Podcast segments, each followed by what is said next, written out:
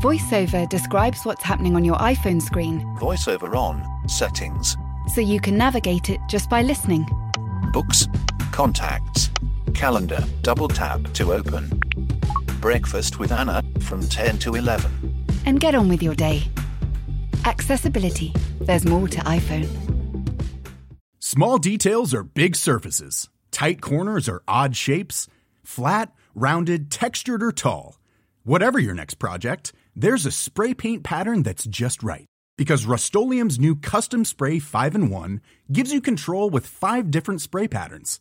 So you can tackle nooks, crannies, edges, and curves without worrying about drips, runs, uneven coverage, or anything else.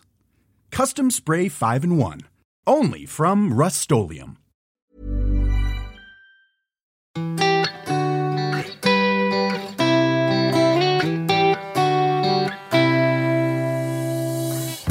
So it's just one of those really funny ones. When was the last time you had COVID? Have you had COVID? I had it uh, in March last year, and I didn't know I had it till I tested myself, as it were. Yeah. Uh, and I don't think I've had it since.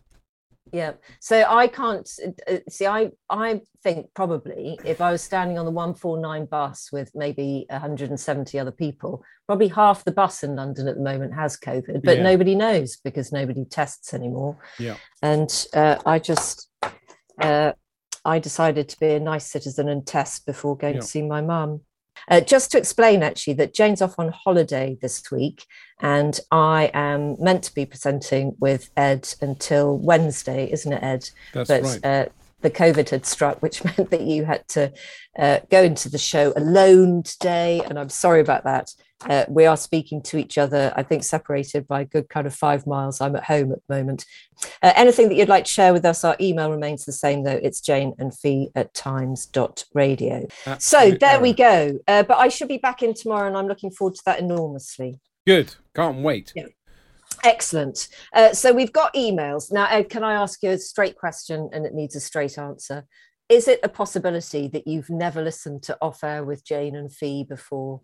There is that possibility. okay.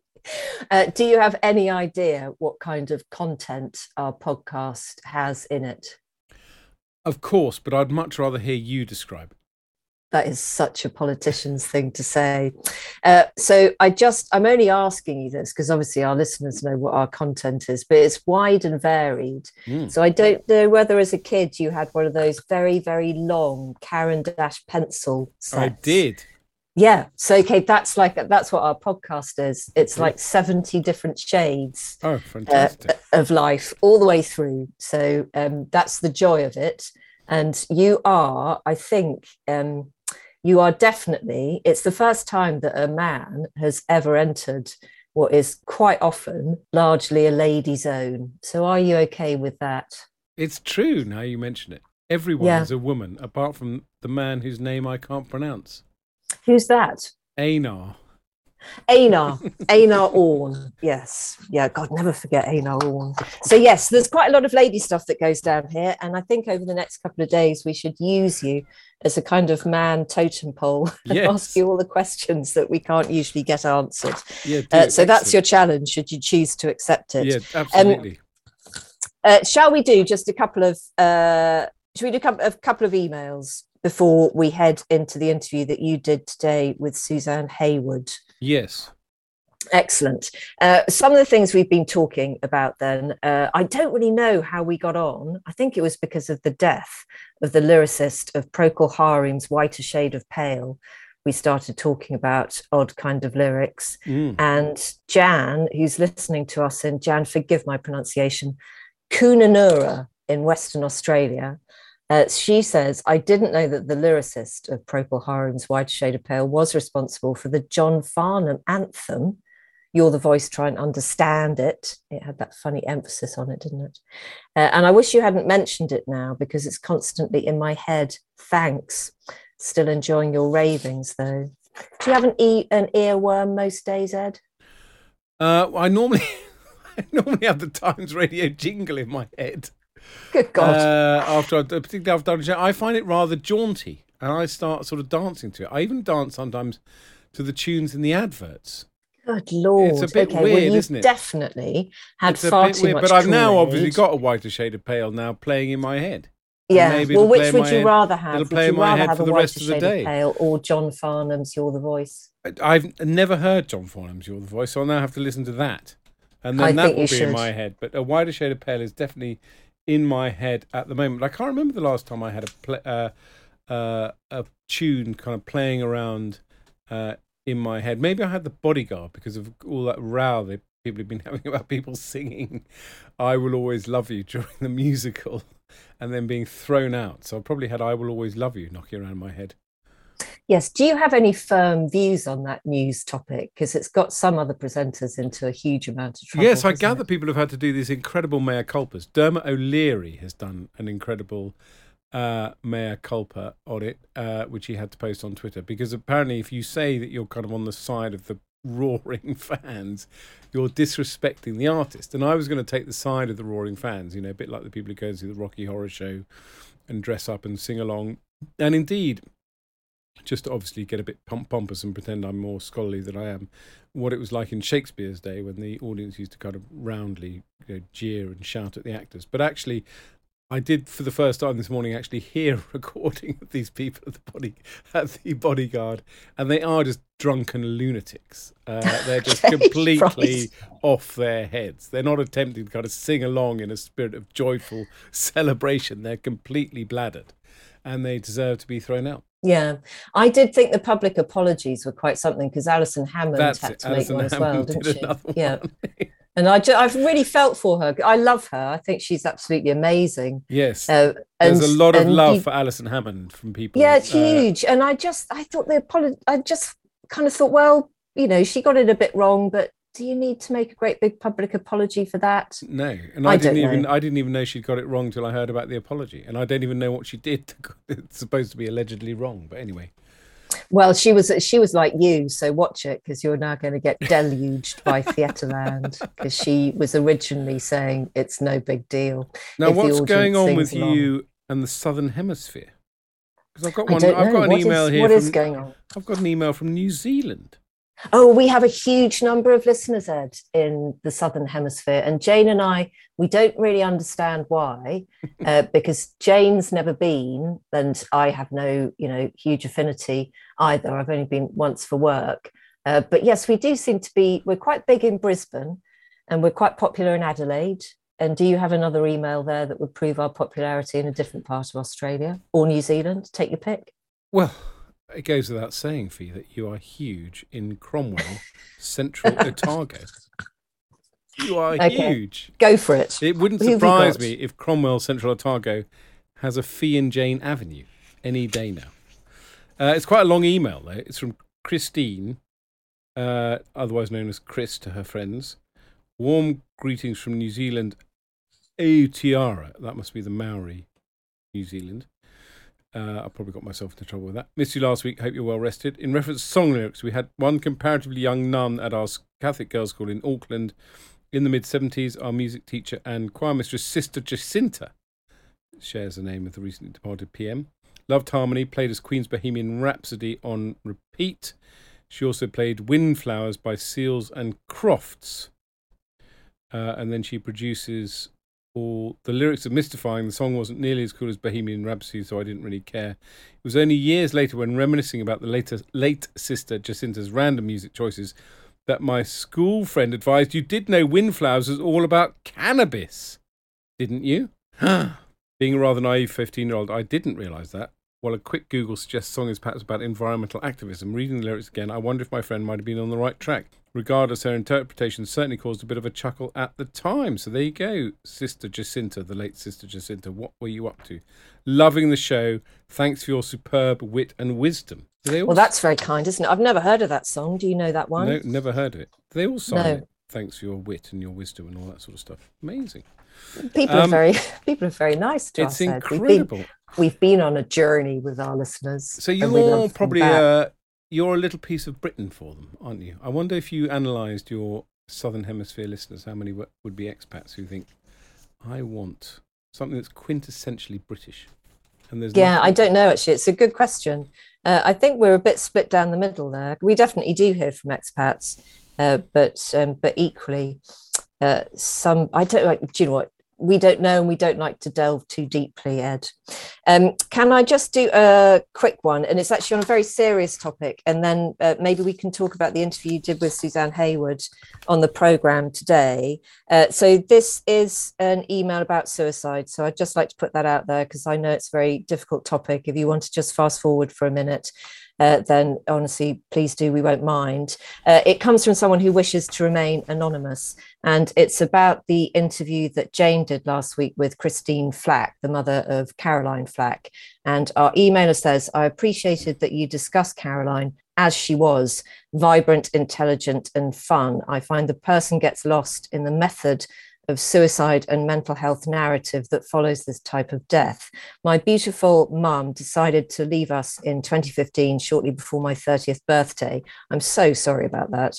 Uh, I've come to a place where I accept this. What hurts to this day is that people view suicide as a weakness and an undignified end, when, as Christine said, it isn't an easy death. And our correspondent goes on to say many people still don't know that my mum died by suicide, and we don't want her memory to be tainted in any way. Like Caroline, she had a wonderful energy. She was incredibly funny, a brilliant wife and mum to my brother and I. It breaks my heart that her death can change how people remember and view her. Suicide isn't something that only happens to people who suffer from long term depression, it can be a split second choice that changes the life of the deceased and those left behind forever. Uh, what a very, very heartfelt uh, and probably quite difficult email to send to us. So, our thoughts are totally and utterly with you. And I would just like to say, uh, I thought Jane's interview with Christine Flack was just superb and allowed Christine to say all the things that really needed to be said. Uh, and I listened to that uh, over the weekend. Uh, anything that you'd like to share with us, our email remains the same, though. It's jane and fi at times dot radio. So, Ed, I did listen. Uh, this afternoon to the program. Marvelous, wonderful, lovely. Uh, and you did this incredible interview with uh, Suzanne Heywood. Do you want to just explain who she is for people who I think probably wouldn't recognize her name, actually? Well, I mean, I shouldn't define Suzanne Heywood by who she was married to, but she was married to the cabinet secretary Jeremy Heywood, who was famously uh, sort of served various different prime ministers like David Cameron and indeed uh, I think Gordon Brown, even Tony Blair. And sort of, you know, uh, how can I put this? Because I think it kind of emphasises the point. She's sort of, you know, she's a, a member of the establishment. Uh, with a hugely successful career behind her, but she's written this book called Wavewalker, which is named after a boat. And the point is that at the age of seven, her dad and her mum took her and her brother, she was seven, her brother was six, uh, on a voyage in a sailing boat, 90 foot long, to recreate the voyage that Captain Cook took to discover Australia. So, 1976, bicentenary. It was meant to last three and a half years, which is bad enough in and of itself. It ended up lasting 10 years. She almost died in a storm in the Indian Ocean. She was effectively abandoned to live on her own with her brother in New Zealand. And at the end of all of that, she managed to get into Oxford, come back to the UK, and start her life. And she's written this extraordinary book uh, detailing the details of this voyage, but also obviously reflecting on what an extraordinary childhood and her kind of relationship with her parents given effectively what, if I can put it this way, what they did to her, which is really what happened. So I started uh, by asking Suzanne why her dad wanted to do the trip in the first place. Well, my maiden name is Cook, and I think my father decided that nobody was doing anything to celebrate the 200th anniversary of Cook's voyages around the world, and nobody had really got ready in time to do the first or the second voyage. So he decided to fix up a boat himself and set sail on the anniversary of the third voyage and uh, he had he was a good sailor, but he wasn't. Uh, your mother didn't particularly like sailing, uh, and didn't really want to do it. I mean, it's it's the most kind of extraordinary random thing, but it started as a sort of uh, how can I put this? Quite legitimate. I think you got sponsorship from Trusthouse Forte. That's right. That's right. My father had a lot of experience of sailing, although only short distances. He'd never really crossed an ocean before. My mother didn't really like sailing and got quite badly seasick. But my father managed to raise quite a lot of sponsorship, including, as you say, from Trust Houses Forte, to do this reenactment, if you like, of Captain Cook's third voyage. And they uh, they set sail on the 200th anniversary with my younger brother and me on board. And so you were literally uh, only seven years old, and up to then you'd had a perfectly, as it were, how, how can I put it, perfectly normal childhood, normal routines at your local primary school, and suddenly here you were sailing uh, south uh, along the west coast of Europe. Yes, up till then, I'd had a very normal childhood. I was seven years old. My brother was uh, was six years old. We were going to primary school, and then all of a sudden, one morning, my father announced that we were about to sail around the world on this boat, and I suddenly found myself, you know, at sea on this uh, on this uh, boat, sailing down uh, towards South America. And tell us about Wavewalker itself. What kind of a boat was it? Because your father spent quite a lot of time searching for the right boat. That's right. So Wavewalker was a beautiful boat, a, a 70 foot schooner. And a schooner is a boat with a smaller mast at the front and a larger mast at the back, a big gaff scales, a sail, a square shaped sail in the middle, uh, so a very beautiful boat, 70 foot long, which sounds very uh, large, but actually downstairs, down below, she was quite small because she was very, very narrow. Uh, she was only about uh, nine foot across, so relatively small down below, uh, but a beautiful boat, very elegant looking boat. I mean, it's always been one of my dreams to sort of sail across the Atlantic, but one imagines that when one undertakes these expeditions, that you go in uh, boats that are completely properly equipped. Obviously, in this day and age, you would have all sorts of satellite phones and navigation aids and so on and so forth. Uh, but I think you had one life jacket between you and your brother, uh, effectively one compass, uh, and a pretty inexperienced crew to undertake this journey. That's right. So we had one member of crew on board, Owen, who had some experience. He had sailed across oceans before, uh, but you know, when we're in 1976, uh, so the equipment on board was pretty basic. Uh, no kind of fridge, you know, kind of uh, limited um, limited equipment on board. Um, we only had one child's working life jacket. We had uh, we had more than more than that kind of safety life jacket. By that I meant the sort of life jacket that you can wear to do anything uh, on deck. Um, we didn't, uh, we had very limited radio uh, capabilities. And obviously, we're before the internet or anything like that. So as soon as you set sail, you're effectively out of touch with land. And unfortunately, we set sail and immediately uh, hit some pretty bad storms heading down towards South America. And I remember the first few days being trapped down below with my brother, unable to come up on deck because it was so rough, um, wondering what on earth I'd kind of let myself in for. Yeah, what were your feelings at, at the beginning? Because uh, as will transpire, this uh, journey around the world, which was in any event a huge undertaking, became an even bigger uh, undertaking as things went on. But when you first left, presumably uh, you as a seven-year-old felt this was the kind of most exciting thing in the world. You wanted your dad to teach you how to sail. At what point did you start to feel, hold on, this is all beginning to get uh, a bit strange, and I'm getting a bit unhappy?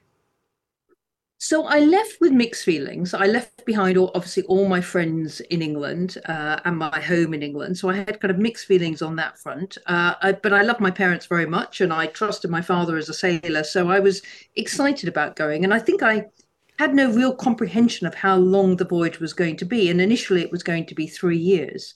And that initial sail down all the way to South America, we went all the way down to Rio, although, as I say, it was rough at the start, um, had some very enjoyable moments. You know, we saw dolphins, we we saw a whale, uh, who I named Henry.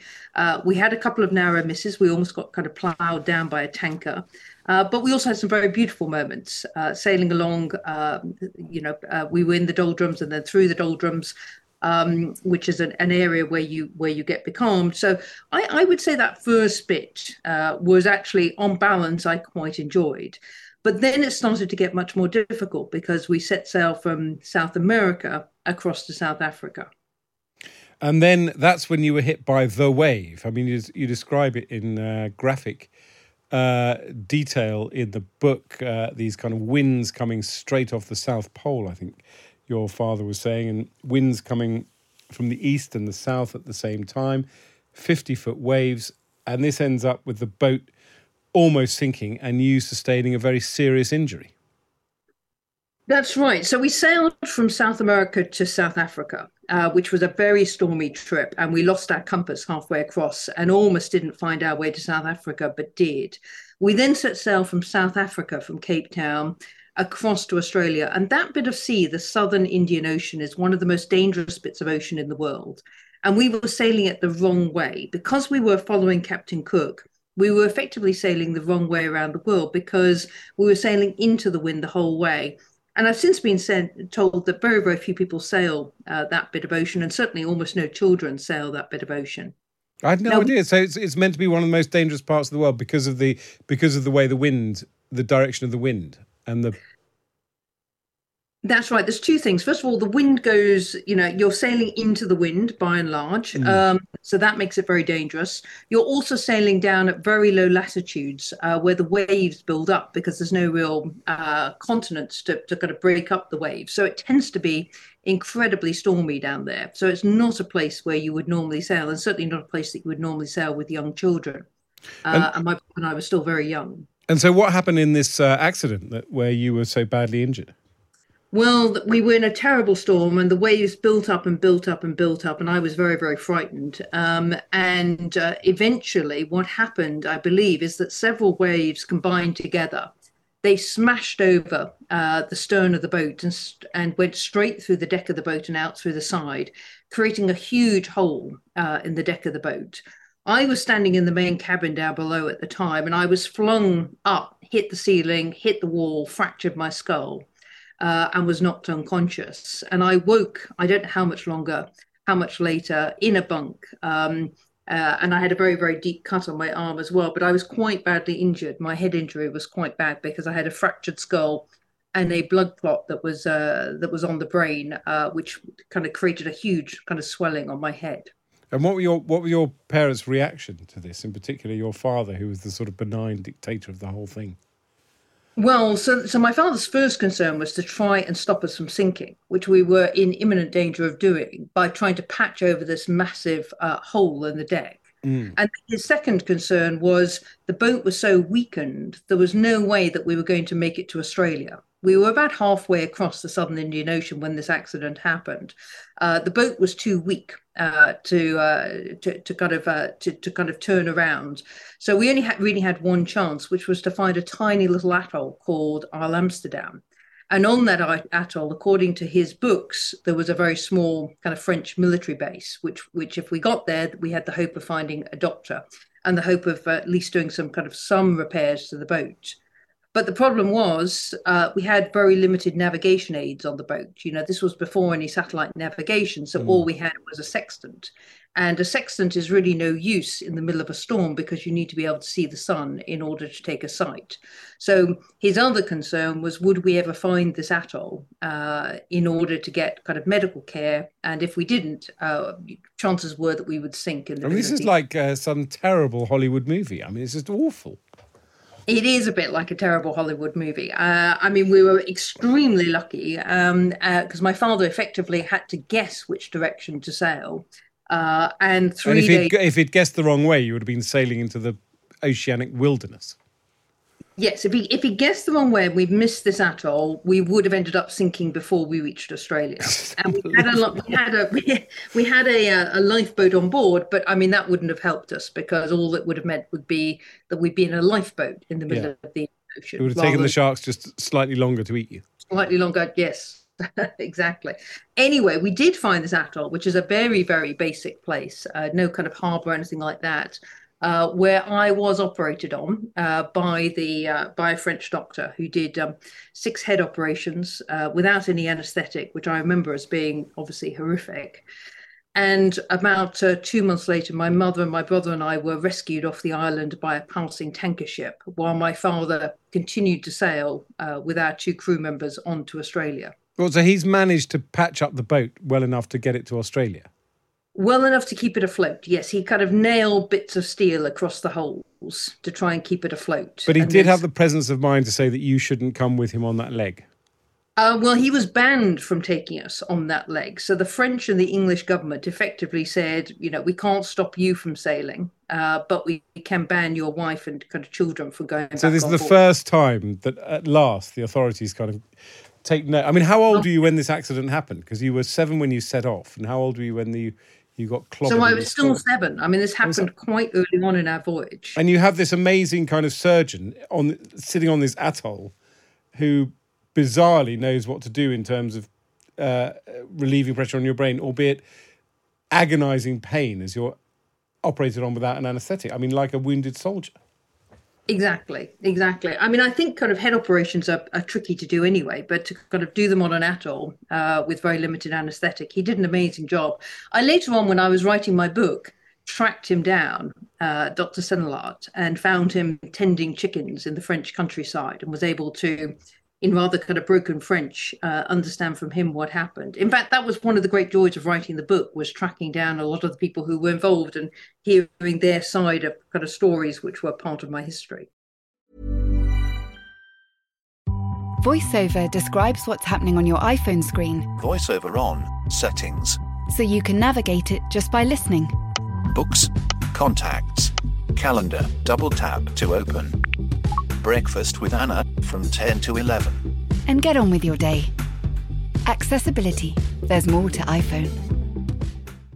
If you're looking for plump lips that last, you need to know about Juvederm lip fillers. With Juvederm Volbella XC and Juvederm Ultra XC, your lip look, whether it's subtle or bold, can last up to one full year with optimal treatment and no additional maintenance. Find a licensed specialist and see if it's right for you at juvederm.com today. That's J U V E D E R M.com. Add fullness to lips in adults over 21 with Juvederm Volbella XC or Juvederm Ultra XC. Do not use if you have severe allergies or a history of severe allergic reactions, or if you're allergic to lidocaine or the proteins used in Juvederm. Tell your doctor if you have a history of scarring or taking medicines that decrease the body's immune response or that can prolong bleeding. Common side effects include injection site redness, swelling, pain, tenderness, firmness, lumps, bumps, bruising, discoloration, or itching. As with all fillers, there's a rare risk of unintentional injection into a blood vessel, which can cause vision abnormalities, blindness, stroke, temporary scabs, or scarring.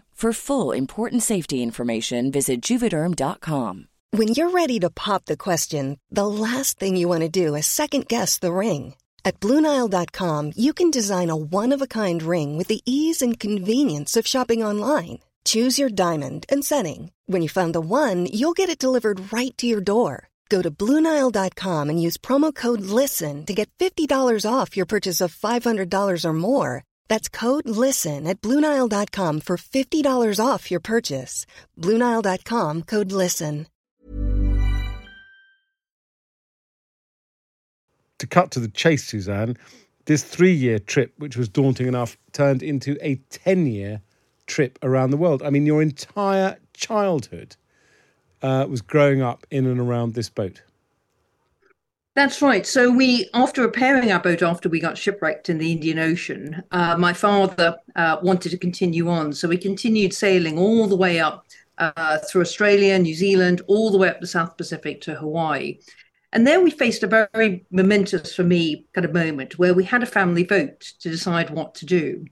And the, the two options were to come back to the UK via the Panama Canal or to continue sailing around the South Pacific and I voted to come home. By that point, I was really desperate to come home. I wanted to go to school. I wanted to learn. I wanted to have friends. Um, I was, you know, 12 years old. I was uh, turning into a teenager. Um, and I really wanted to come back to a normal life, having really grown up inside my parents' dream. My brother also voted to come back to the UK, and my parents both voted to keep sailing. And at the end of this vote, having kind of opened up the kind of four votes, my father said, you know, what you guys don't realize is this isn't a democracy. this is a benevolent dictatorship, and we're going to keep sailing. But at this point, I mean, you are seriously trying to get away. I mean, you go to New Zealand and you call Childline.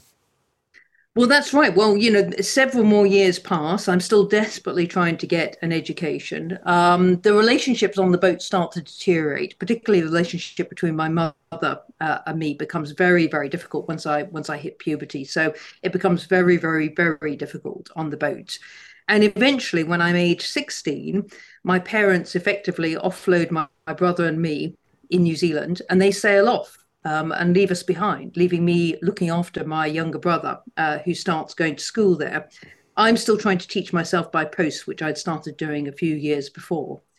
And that, in a way, was the most difficult year of all because I'm left there in New Zealand, not knowing any adults at all in New Zealand. And as you say, in the middle of that year, I Wh- really Where on earth were you staying then if you knew no adults? Well, we were living in a small hut um, about an hour outside of Rotorua. You cannot make this up. Anyway, I know, I know. It is a kind of. Uh, we're living in a small hut about an hour outside of Rotorua.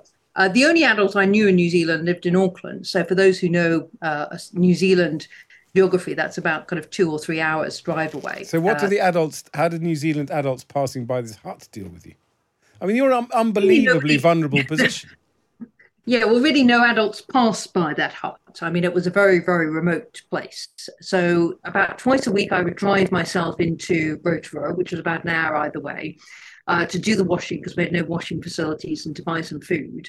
But apart from that, I was living pretty much by myself every day in this hut. Uh, my brother was going to school, um, and I was trying to teach myself. And about halfway through that year, uh, I really start to struggle to cope. Uh, my father had also left me running the business that by then he was running, which was taking kind of paid crew members onto the boat.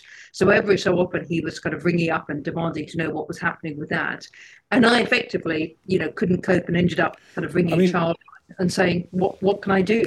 So we're running out of time, but I just I want to cover two topics very quickly now because uh, it's been so fascinating. I've spent too much time to do the build up. But first of all, how did you get it? Because you get into Oxford University, which is no mean feat if you're uh, living in the UK and studying at a normal school. But given what you'd been through, is pretty remarkable. I mean, it's astonishing. In fact, I mean, how on earth did you do that? I just decided that education was my only way out of the situation. If I didn't educate myself, I couldn't see any way in which I was going to get away from living on a boat or living in a boatyard for the rest of my life. It, it was my only escape route. So that's what I dedicated myself to doing, kind of learning everything I possibly could and teaching myself as, as much as I could. And then I then I wrote to every university I'd ever heard of. You know, Oxford University, Oxford, England, uh, Auckland, New Zealand, Auckland University, Auckland, uh, New Zealand, and I just tried to get myself into university. And amazingly, Oxford offered me an interview. That's unbelievable. How did you get there? Well, I then went kiwi fruit picking to earn enough money to pay for uh, a ticket, a one-way ticket back to the UK. And about a week after my parents finally turned up back in New Zealand, I got on a plane and flew back uh, to uh, to do my interview at Oxford. Tell me. Carrying a photo album full of whale photos.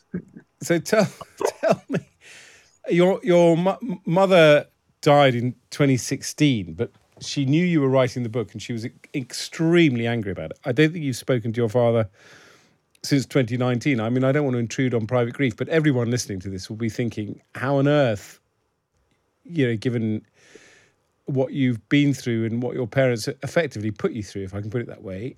Um, tell me about that. I mean, uh, have you is your father not speaking to you? Are you not speaking to your father? And what's happened to your brother? So my parents were very, uh, very, very aggressive when I when I said that I wanted to write uh, my version of, uh, well, you know, kind of how I'd uh, experienced my childhood. They always had a version of it, which was it was all kind of fantastic, and it all ended up kind of fine in the end. The moment that I said I wanted to kind of write uh, write my version, they become became very very unpleasant. My my mother at one point kind of wrote to me and threatened to try and destroy my husband's career if I if I wrote the book. Um, which I think is very sad, really. And it's not a subject that we've ever been able to talk about. On many, many occasions, I've tried to talk to them to uh, try and understand why they did what they did, but it's not something they've ever been willing to talk about. Um, my brother had a very different experience to me. My brother was my mother's favorite um, and was much more protected uh, during this experience. And I don't think felt the same overwhelming desire to get an education. And of course, I looked after him during that period in New Zealand. So he remained closer to my parents than I did. Um, and I maintained a kind of reasonable relationship with my parents up until the point where I just decided I needed to tell my story and I needed to be honest about it. And I could no longer maintain this kind of false relationship uh, with my parents where I pretended that what had happened in the past um, hadn't happened. Uh, Well, that was uh, Suzanne Heywood, uh, author of Wavewalker Breaking Free, talking to me about this extraordinary childhood that she had. So I noted, Ed, that when you were talking to her, you confessed uh, your own kind of daring do ambition. Was that a real ambition to sail across a massive ocean? And if it was, why does that appeal? Do explain it to someone who just feels terrified by the prospect of being anywhere on a boat where you can't see land. Yes, well, I don't mind boats at all, but I'm not. uh, I'm not a sailor of any kind of description. And to be honest with you, I don't particularly enjoy sailing. I have actually weirdly been sailed. I haven't sailed myself around the Isle of Wight as part of the round the island race, and it's not a particularly interesting experience. I think what one wants is this, you know, and it is a classic cliche and a kind of Saturday Times uh, article is, um, you know, escape from the modern rat race. You know, take time out. You know, you lead these very conventional lives. What can you do that's different? And there is something about being in the elements.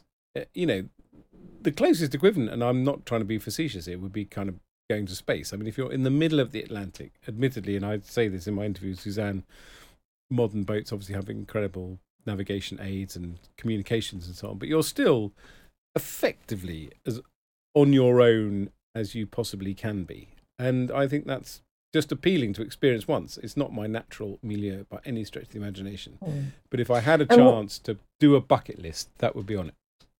Would you take your kids? No, no, I would go. Well, I might go with my wife. I doubt she'd come, but I mean, I, it's it's for me kind of thing. Yeah. And the thing that I found incredible about her book, and I know, you know, I could hear that you'd found it incredible too, is just the sense that she and her brother were completely powerless as children to do anything other than what their parents told them to do. But actually, her parents just never at any point during those 10 years really listened to what the kids, I mean, her in particular, much more so than her brother, felt about the experience. I mean, I just had this huge sense all the way through the book of her just being completely trapped by her family. Yeah, and it was kind of life on the road, wasn't it? Except it was on the open ocean, therefore much more dangerous and a much more rickety uh, way. But uh, what I found kind of astonishing about it was not, not just the fact that they completely disregarded what her their, their children wanted, but also that Suzanne's entire childhood. I mean, you and I used to, you know, we can remember our childhood. You grow up, you make friends, you socialize, you have a community. They didn't. Uh, and on the one hand, yes, she acknowledges kind of what her parents said was part of the point, which is she- had these kind of extraordinary experiences which no other child uh, in her, you know, would have. Uh, you know, dolphins along the boat and so on and so forth, and visiting these incredible places that you would never go to again.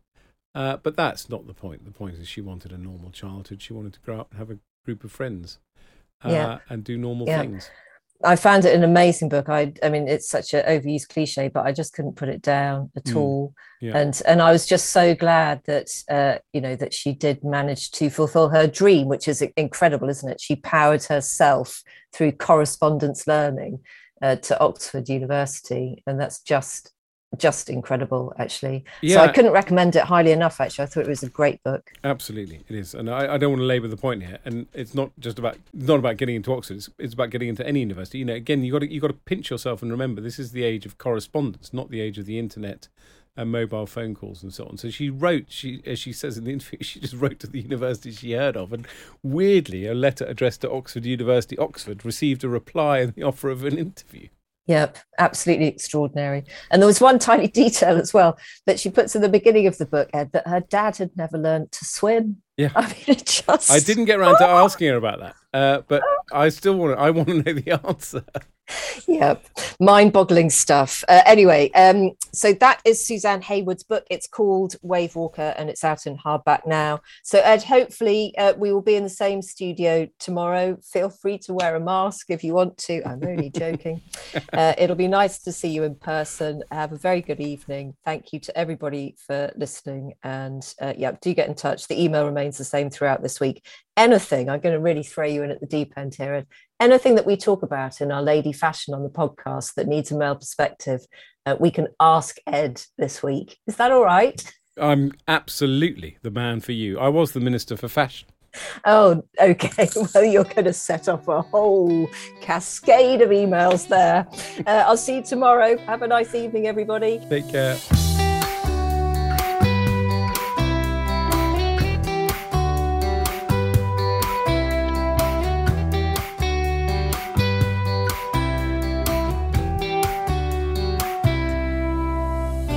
Well done for getting to the end of another episode of Off Air with Jane Garvey and Fi Glover. Our Times radio producer is Rosie Cutler, and the podcast executive producer is Henry Tribe. And don't forget, there is even more of us every afternoon on Times Radio. It's Monday to Thursday, 3 till 5. You can pop us on when you're pottering around the house or heading out in the car on the school run. Or running a bank. Thank you for joining us, and we hope you can join us again on Off Air very soon. Don't be so silly. Running a bank? I know, ladies. A lady don't- listener. I'm sorry.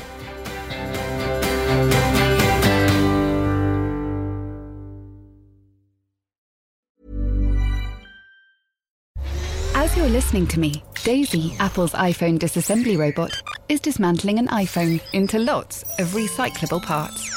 That's how Apple recovers more materials than conventional recycling methods. Thanks, Daisy. There's more to iPhone. Small details are big surfaces. Tight corners are odd shapes. Flat, rounded, textured, or tall. Whatever your next project, there's a spray paint pattern that's just right. Because Rust new Custom Spray 5 in 1 gives you control with five different spray patterns. So you can tackle nooks, crannies, edges, and curves without worrying about drips, runs, uneven coverage, or anything else. Custom Spray 5 in 1. Only from Rust